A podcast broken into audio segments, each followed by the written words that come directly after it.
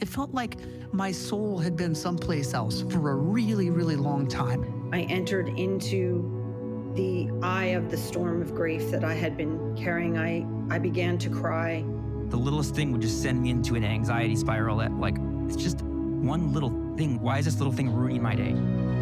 Eleusinia is a unique psilocybin retreat based in Mexico with a focus on meditation, neuroscience, and brain health. I had zero doubt that this was something that I was going to go through and actually do. That self compassion sort of has trickled into every little part of my life. I hadn't laughed that hard in so long. The profoundness with which I experienced like reality, the magnitude of the beauty was just completely overwhelming. Andy, it's so nice to see you again. Thank you so much for coming to the show. Can you tell the audience a little bit about who you are and why you decided to come to Eleusinia? Well, good morning, Tanya, and good afternoon your time. Yeah, I'm super excited about doing this. I've been I've been up most of the night making some notes. So, yeah, look, I'll start. My name is Andy. I'm 61 years old. I live in a place called Noosa in Australia. It is a small seaside surfing town which is about 150 kilometers north of Brisbane. It's in the subtropical zone. So it's a, a very idyllic, awesome place to live. I've been here for almost 20 years. I'm a car wholesaler by profession. I have a partner. Her name is Lexi. We've been engaged for approximately four years. And I guess, to be perfectly honest, I've suffered, I recognize now that I've suffered from anxiety and later in life depression, probably from my mid teens. The anxiety part, because I've got a rather hyper personality, wasn't such an issue in my life. In fact, it was in some instances a bit of an advantage. But later in life, it's been wrapped in a cocoon of anxiety slash depression. That led me to the, the path, my journey to find a cure, if you like. And it was affecting my relationship. I would become anxious and depressed, and I would self medicate with alcohol. And my partner, Lexi, as the expert observationist that she is, would recognize that this cycle would happen roughly every six weeks. So every six weeks, I would go downhill and I would turn to alcohol and I would binge for three or four days where I would just tuck myself into bed and turn the TV on and I would not emerge for three days.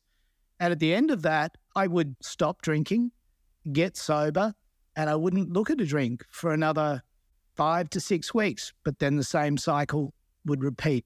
So that was a psychological effect on our relationship and particularly on Lexi.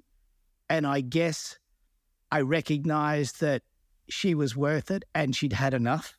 And I had to do something more than talk because that's all I ever did was say I was I was gonna do this and I was gonna do that. And I gonna never did anything really. And so then I agreed to go to a psychologist and then on to a psychiatrist. And the psychiatrist prescribed me an SSRI, which I took. And after two or three weeks, I became very, very ill on it and it had a really strange effect on me. It affected my short term memory. In other words, I'd go to a supermarket and totally lose track of where my car was. So I went back to the psychiatrist and I told him this, and he said, Yeah, it's not uncommon. You can, we'll try another SSRI. And that's a normal thing. One mightn't suit. We'll find one that does. So I tried another. After two weeks, I'm losing my car again and, you know, felt nauseous. And I decided, no, this is not it. I'm not doing this. And that was my experience with uh, a psychiatrist. And that was my journey to try and find something apart from traditional medicine and, you know, psychiatrist therapy, if you like, which led me to looking for an alternative means. Wonderful. Thank you for sharing all that, Andy.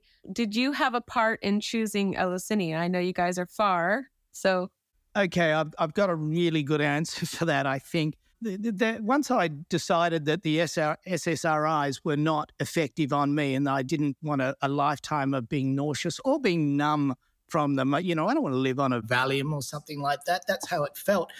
So suddenly in the Australian news started creeping in this conversation about psychedelics use in psychotherapy, if you like, and also MDMA, ecstasy, in post traumatic stress syndrome, right?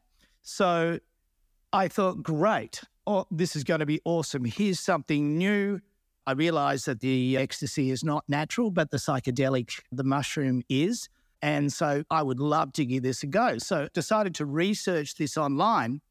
And Australia are crowing about how we're one of the first, and I think Oregon and a few other places where we were up there. Well, when I learned the truth of it, the truth of it was that the government would select very, very few recommended psychiatrists that were allowed to administer it. And it was only actually being able to be administered to people that had depression that was not being able to be treated medically. So, bottom line was for me, for someone with my condition who wasn't perhaps psychotic or it would be, you know, years and years and years down the track. And by that time, I figured my relationship's got to be over. I need help now. So the argument it press about being able to use in Australia was not going to happen. And that led to my journey. I need to, I want to do this. I'd researched this. I believed it blindly, but I believed it. So then became a worldwide search of retreats where this was legal.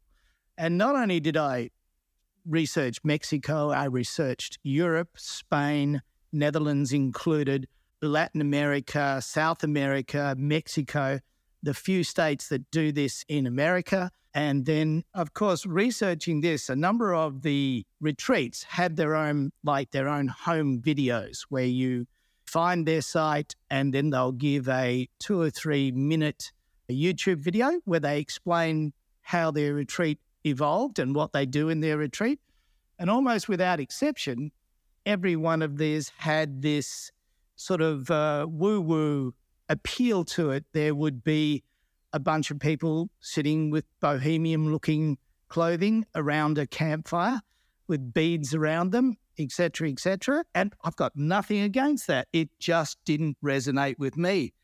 And then I came across Eleusinia, and there was this very attractive, blonde, middle aged female doing a fireside chat, looking well groomed, well dressed, eloquently spoken, and gave this two or three minute explanation of her journey. And obviously, hers, this is Jess we're talking about. And Jess's was a headache thing. She had a pain management thing mm. going on that she wanted to resolve. And her story and her science based explanation and the team members that she included, of course, you're an integral part of that, and Josephina, et cetera, et cetera. It all made perfect sense to me. And I thought, and I'm a salesman at heart. And I thought, my God, if I show this to my partner, Lexi, this is the hook. This is the bit that's going to get her. She knew that I was researching this, and I said, Oh, I would like you to have a look at this, this lady who gives this YouTube directive on her retreat in Mexico. So I played it to her within, before it had finished. She was asking me, Can I go there for support? Can I come with you for support? She was in, she was all in just on Jessica's explanation. And she'd also viewed a few of the other ones that I'd seen before. So that was the selling point for Eleusinia. It was game, set, and match as soon as we watched that. Amazing.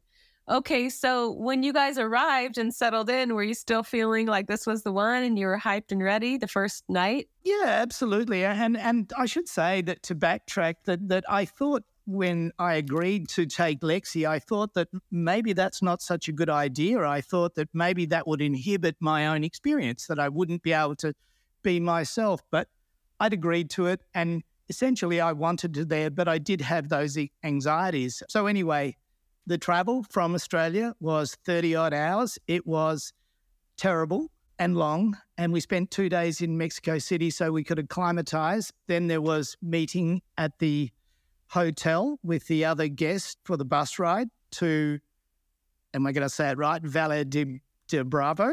And as soon as I got on that bus, as soon as we got on that bus, and I won't use anyone's names, but there was three or four other participants that I knew I would connect with immediately.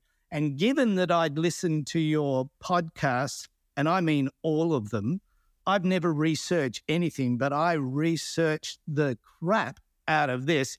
I listened to all your members' podcasts and I listened to all your team members' podcasts as well. You included Josephina, Tyler, Andrew, who's no longer with you, and so on, Jay, and so on and so on. So, yeah, I was ready. And I, I knew from the time that I got on that bus and looked at those other participants that I would have a completely different connection for them at the end of the retreat, and nothing more is true.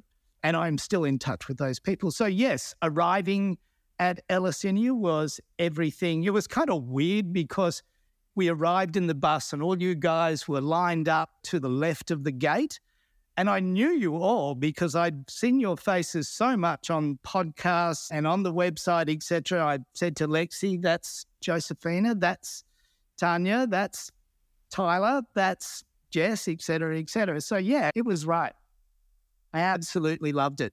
The orientation when we got there, I mean, it was two or three o'clock in the afternoon. It was meeting all the other guests, having a wander around. The thing that I remember being introduced to your room, etc., the thing that I remember most about the first day was a fireside chat that I, apart from in the afternoon, we did a little thing with Josephina where she gives you a few words. Now, I won't tell you what those words were. Each person goes to Josephina. She gives you some words to reflect on, does a little ceremony, waves some smoke, whatever she does. But those three words, it was like Lexi had had a conversation with her way before she'd got there. She knew exactly where I was at and she had met me for 30 seconds. So I was pretty super impressed. Anyway, that night we're sitting beside the fire, and I think the other, most of the other participants had wandered off, gone to bed, whatever. And Jessica's sitting there having a conversation with us. And she asked me, she said, What do you want out of this? And I started going into this rant about I want some of this white noise removed out of my head. I want these little things that annoy me removed, etc., etc. And I don't really remember exactly what she said, but I got the intention and the inference of what she said. It was kind of like, Andy, you don't know what you're talking about. And I didn't know what that meant then. And I went back to my room and I said to Lexi, Do you think I've said something wrong? Did I say too much? And Lex said, No, no, I think you were fine. But anyway, after the experience, I now know that you don't actually get to decide your experience and what things will be resolved or discovered during that. The medicine does that for you. And that's what she was getting at. And that, as soon as I'd had the macro day, that was like home run in what she said. I totally appreciate that and got it. So so let's start with macro day. How were you feeling while you were sitting for ceremony and you were about to ingest? And then if you can tell me like step by step what you remember when it first started and what it progressed. Sure. The night before was a fairly anxious sleep, as you're sure. And then there is the the breath work. And I'm a fairly hyper anxious person. So I wanted to get it on. And we're doing the breath work. And I'm thinking to myself, come on, let this end. I just want to ingest and go for this journey. So, anyway, we do the breath work and the ceremony, and we have the medicine. And we were told by Emilio to walk across the grassed area, slow steps, etc., etc. And I'm walking and I'm thinking, you know, not much is happening here. Well, then my entire world changed there's a hedge that runs along one side of the property there, and there's these purple flowers on it, and they're jumping out, and the cane fields and the palms and the mountain beyond are swaying, and like things are really weird. And I'm thinking, I'm feeling quite anxious. And I'm think the first thing that went through my mind is, oh my God, I've asked, Lexi's doing this at the same time. What have I done? And at that point, Jay, or Tyler, can't remember which at that point. He they direct me to a station where I lie down, sit down, And at some point, I think Josephina must have sensed that I was a little anxious. So she came over to me and I was lying down and she was massaging my head. And the words that she was saying were like, let the medicine do its work. And her words were like pure love. I mean, she has this this small tone, and it was just the most flowing, magical, musical words that I could imagine. And from anxiety, then I just slipped. Then I just went. So you slipped and I'm assuming dropped out of that anxiety and went into a different state of consciousness. So what what was that like? It was unbelievable. Look, I had all these preconceived notions about how would this was go. Forget it. It was all bullshit. Everything I thought was com- in the reality was completely different. From the time that Josephina had settled me and I was in for this ride, I felt like I was walking through the most beautiful rainforest. And I came into an opening where there was a river, the most gorgeous river, just flowing over rocks, kind of rapids. And I'm standing on the edge of this river. And I can sense that the that the riverbank is quite wet. It's slippery but but but I'm not slipping. I'm just staring at this water and it's flowing and it looks so inviting and I just want to get in there. But I'm still a little nervous. I don't really want to jump in. Then I realize that my feet are slipping from under me and I'm sliding down the bank and I'm a little nervous, but I'm thinking, well, I've got to go with this. I've got to lean in. And I go into this river and it's like falling into a room temperature vat of honey it was just the most delicious cocoon you could imagine. And I'm rolling these waves. It was like one emotional wave of ecstasy after the other. It was fantastic. Wow. And so the challenging part was first settling in. I like how you described that. And then getting through to that space of peace and joy. Now, were there additional challenging parts as these waves were coming and hitting you? No, no, from then on, nothing was a struggle from there. You know, to be honest, the first 10 or 15 minutes, there was a mixture of anxiety and the unknown. This was the first time I'd ever done that. But from the time where I slipped into that river and no, there was nothing. I was just free flowing. It was just wild and wonderful. And by the same token, there was at no point during my entire experience, which was five hours, six hours, did I not? What did I lose any reality? I mean, yes, I lost, you know, was able to dip into this wonderful world, but I was also able to pull out of that world and ask my guides how Lexi was. And I know I did that to ad nauseum a number of times, and they would give me the same answer, whether it was true or not, all the time that she was fine and it was her thing. And I should just enjoy my own, blah, blah, blah. But it was so easy to slip in and out of that. And uh, I, I, should say that Jay, he was, he has this this gruff, this gravel voice. And whenever I felt a little bit like I wanted to just pop back into reality to check on my world, to check on the people that I love, see that everyone was okay, he was there. I'd ask him, he'd be there in that voice. He was like the the rock of Gibraltar. He just it was fantastic to to know he was there, and all my guides were fantastic. But he was he was the, the the rock in my experience. He was the one that I could bounce off at any time, and I could choose to bounce when I wanted to bounce. It didn't bounce me. It's interesting because once I was in that flow, I was prepared to try other things. In other words, I asked for my headphones and music and I listened to that. And while the music was perhaps better than normal, it really wasn't my thing. I could feel the sun and the wind, and that felt really pleasant, but it wasn't really my thing during the experience. But I did find out what my thing was, and that was talking to my guides. It was conversation for me. It was the most hilarious, comical conversation. I had this whole pantomime, this play, this stage go- show going in my mind where I was employing Jessica into a band and we were all talentless. We couldn't play any instruments. And I was firing them and hiring them and talking to them. And Jay was doing some legal work for us. It was a conglomerate of conversation, and I could hear Jessica and you and others laughing. And I wondered whether I was actually being funny. Maybe I'm just being an absolute dick. And I remember coming out, you know, and popping out and saying, Jess, did what I said, you know, you're laughing, but are you just amusing me for the sake of it? Or is this actually funny?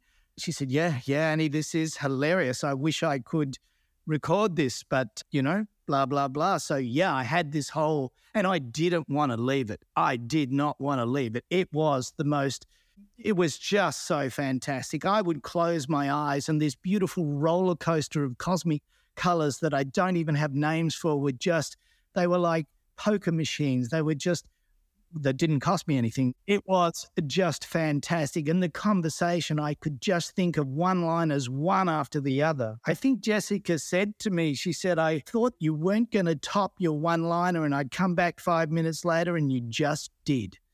You know, whether or not that's actually true in hindsight, I don't know but there was a lot of people laughing. So I guess it made me feel wonderful. It was an absolute joy. It was a pleasure. It was fantastic. Yeah, and you were really bathing in it. And not a lot of people move into this space. Everybody's different. Some people like to have conversation, and you really just dropped in and allowed it. And so that's wonderful that that felt so freeing and so joyous and so fun and wonderful and blissful. So then, as the day was coming to a close, how were you feeling? What started to come as that phase started to end? Can I say something else? Because it needs to be said. Is that I can't be sure of the time frame here. Perhaps it was about two, two, two to three hours in, but at some point I needed to go to the toilet. And uh, I needed uh, a little bit of assistance to get there, a little bit of guidance. And I think it was Tyler and Jay. They helped me to the loo. And so I went to the loo, and that was great and necessary. And I came out of the loo, and coincidentally enough, I ran into Lexi there. And I think I turned to Jay and I said, Is it okay if I give Lexi a hug? I hadn't seen her. She'd been in her own experience. It's the first time I'd hooked up with her physically in three hours. And let me tell you, when we embraced, it was a merging of souls. I can liken it to like this is like during my experience, I had love for everybody around me, for everyone holding my hand, you, Jay, Tyler, Emilio, everyone who was there. And I could have hugged you at any one moment. But the difference between connecting with somebody that you have a historical love for is amazing. It was like our souls just merged together at that one point. The love was outstanding and all consuming. And that's not just from, whoa, what happened? I know that hug was so meaningful for you because you guys took a picture in that exact same spot before you left. So after that hug, what happened? What was the next thing? The next thing was that we returned to our stations and I immediately jumped back into my pantomime with fellow guides, and it was just fantastic. I loved it. It was so funny and it was great. And I remember looking up uh, to Emilio, and the guy has just got the most empathetic voice and manner. You could not not feel love for the guy, for anyone that was holding your hands. And he's just got this beautiful manner and he's laughing with his accent, and I'm having this conversation, and I can hear Jessica killing herself in the background. And I don't think I ever heard Jay laugh. He is an ex lawyer, so, you know, who knows? It was lovely to dive back in. And I remember coming out of the experience. And I remember at that point, another participant there I had connected with, and I was now moving around and chatting with him. And we were having the time of our life together. It was just so funny. Yeah, shortly after that, I sobered up, if you like, and connected back with Lex. And we sat at a station and discussed our experience. And we moved around and chatted with other participants. And then, of course, over dinner, we had many conversations. And our prior conversation was that I'd been fucking around with this engagement for four years. And I just decided, and we both decided collectively, we're doing it now. All these difficult things that we put in as roadblocks, as red flags here, because Lexi lives 150 kilometers away. I live in the beachside town. She comes up every Friday, goes back every Tuesday, works down there. She's got two grown up boys. And we're thinking, all these roadblocks they put in the way, how do we amalgamate these lives? And the medicine just took those roadblocks and smashed through them with a hammer. There was just no reason we couldn't make this work. So, yeah, out of that was a lot of talk about how we're going to get married and how we're going to amalgamate that. And all those little problems, they didn't appear anymore. They were there, sure enough, but they weren't subject matter of something that's going to stop our progress anymore. So, yeah, a marriage came out of it. So, awesome. So, okay. And so then the next day is integration day, and then you have the DMT experience. How was that day for you? The integration was great. It was a great conversation I had with you. Since then, you've sent me that recording. I've replayed that a few times. I replayed that last night to remember bits and pieces of what I wanted to say today. The DMT for me, the macro was such a hard act to follow. The four to six hours of pure comedic relief and ecstasy of this warm honey flow and love and conversation and connection with everything conversation wise was just so good. So it DMT, while it was great, and while another member described it as a psilocybin on steroids, for me it was good, but it was over too soon. The macro was just so hard to follow. On the other hand, Lexi, she had a great experience, and I remember other participants saying that it was better than the macro for them, and some of them thought the macro was better like me. So yeah, it's different courses for horses. And I know you enjoyed the cultivation course and you've already got that up and going and right, you're excited to continue. Yeah, the cultivation course, I was already geared up. I found that quite of uh, counterintuitive when I saw it on the website. I thought, why is this Jess and Tanya? Why are these people offering to teach you to make your own medicine? And it sounds counterintuitive to the business model. And I asked Jessica about this, and she did explain it. And I certainly understood it where pain management was concerned. You can't be in Oregon or Brisbane or the Netherlands or whatever and have to travel to get another dose, etc. It'd be crazy. So I understand why that existed. And she explained it very clearly. And yes, and I can also tell you for anyone listening to this who's in Australia who needs to get some spores to start. It is perfectly legal to get your spores through the mail, etc., etc. There is a bit of counter information about that, but if you just Google it, getting spores in Australia through the mail or, or buying them or passing them on, it is no problem whatsoever. How do you plan to tie this into your personal wellness practice? Like, I know that you said that you have a history of that six week phenomenon where you would kind of just shut out the world. Are you um, ready to notice the signs of when you're feeling like shutting down and you're up and ready for another uh, small mini dose at home? Okay, Tanya, here's the thing. Before, this is going to be a very short story. It's a long story. I'll make it short before I found Eleusinia, I'd already decided that psychedelic would be uh, something I'd like to try. So I went on Facebook and found a guy that was selling cow manure. because I realized from my research that uh, psilocybin mushrooms grow in cow manure predominantly. There's something in the ingestion system in cows that makes that very favorable. He lives about 30 kilometers from here. So I go there, I buy the five bags of cow manure, thinking I could just toss this in the backyard and you know, in a few weeks I'll have mushrooms. Well, that didn't happen. But anyway, I was talking to this guy and he was a lot younger. He was in his 30s and he was super interested in my story, you know. And he's told me, he said, you know what? And he has got 20 acres. He said, you know what? I take the lawnmower out the back and I run over these mushrooms that start bleeding blue fluid out of them. And I'm like, mate, you know, you got to save some for him. So he agreed to. And I thought nothing of it. A month later, I get this text message. So anyway, he came good. So I go out there, I collect these mushrooms, I get them verified on a website, what they are. I don't want to die eating them. So I dry them and store them, but I was too terrified to take them before I'd done a Eleusinia. So, cut a long story short, I had my own supply to get high back here in Australia.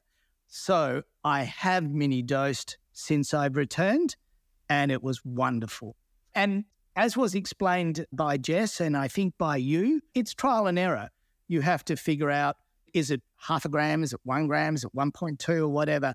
I know what it isn't because it's too much. And I know the, the lesser amount, I have a fair idea what will be satisfactory for me. So hopefully with my cultivation, with my my store, with what I have stored, I'll have enough to get through till my first flush. Wonderful. And I know that it helped at the retreat to have your mini dose. And I remember you saying that the mini dose at the retreat, you didn't feel very much, but Lexi did. Can you tell us about that day and that hike? Lexi had a wonderful experience. Her macro dose was a mixture. It was overall a very positive experience, but she had some tears during it, which is not uncommon. But she moved to another station. She had a really nice time at the foot of the mountain watching the sugar cane and the palm trees and the mountains. Fantastic. But yeah, on the mini dose, for the first hour, I tried virtual stuff, trying to relax, eyes shut, breathing. I didn't really get a whole lot of effect, but Lexi had a wonderful time. She had a lovely meditation period where she was laying down with the blanket on her and that was awesome. And then for the next four hours, it was like she'd had two glasses of champagne for the balance of the afternoon. And we went for the walk to the lake, and it was pretty muddy. And we were wearing thongs, which seemed like a really good idea at the time. Turns out it was because the people were wearing shoes, man, it was just dreadful. So the mud and the plant matter was sticking to her thongs, and she thought it was the most hilarious thing and the more she walked, the heavier her feet got, and we just we just killed ourselves laughing. So the mini dose for her was fantastic.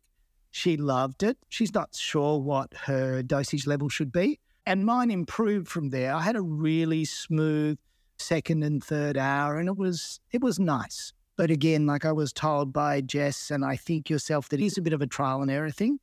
And I'm working it out. I'm working on it. That's wonderful. And I think one of the things that we're speaking of too is is how you're feeling at home. Like, did you have any post retreat blues when you got back? You mentioned earlier, as a response to what I'd said, that I had this six week cycle. Well, I can tell you now it's 12 or 13 weeks now. I have no desire to medicate with alcohol. It seems ridiculous now that I look back on it. And what I would do is I would self sabotage my relationships at this six week point and everything else and just disappear into my three days of alcohol.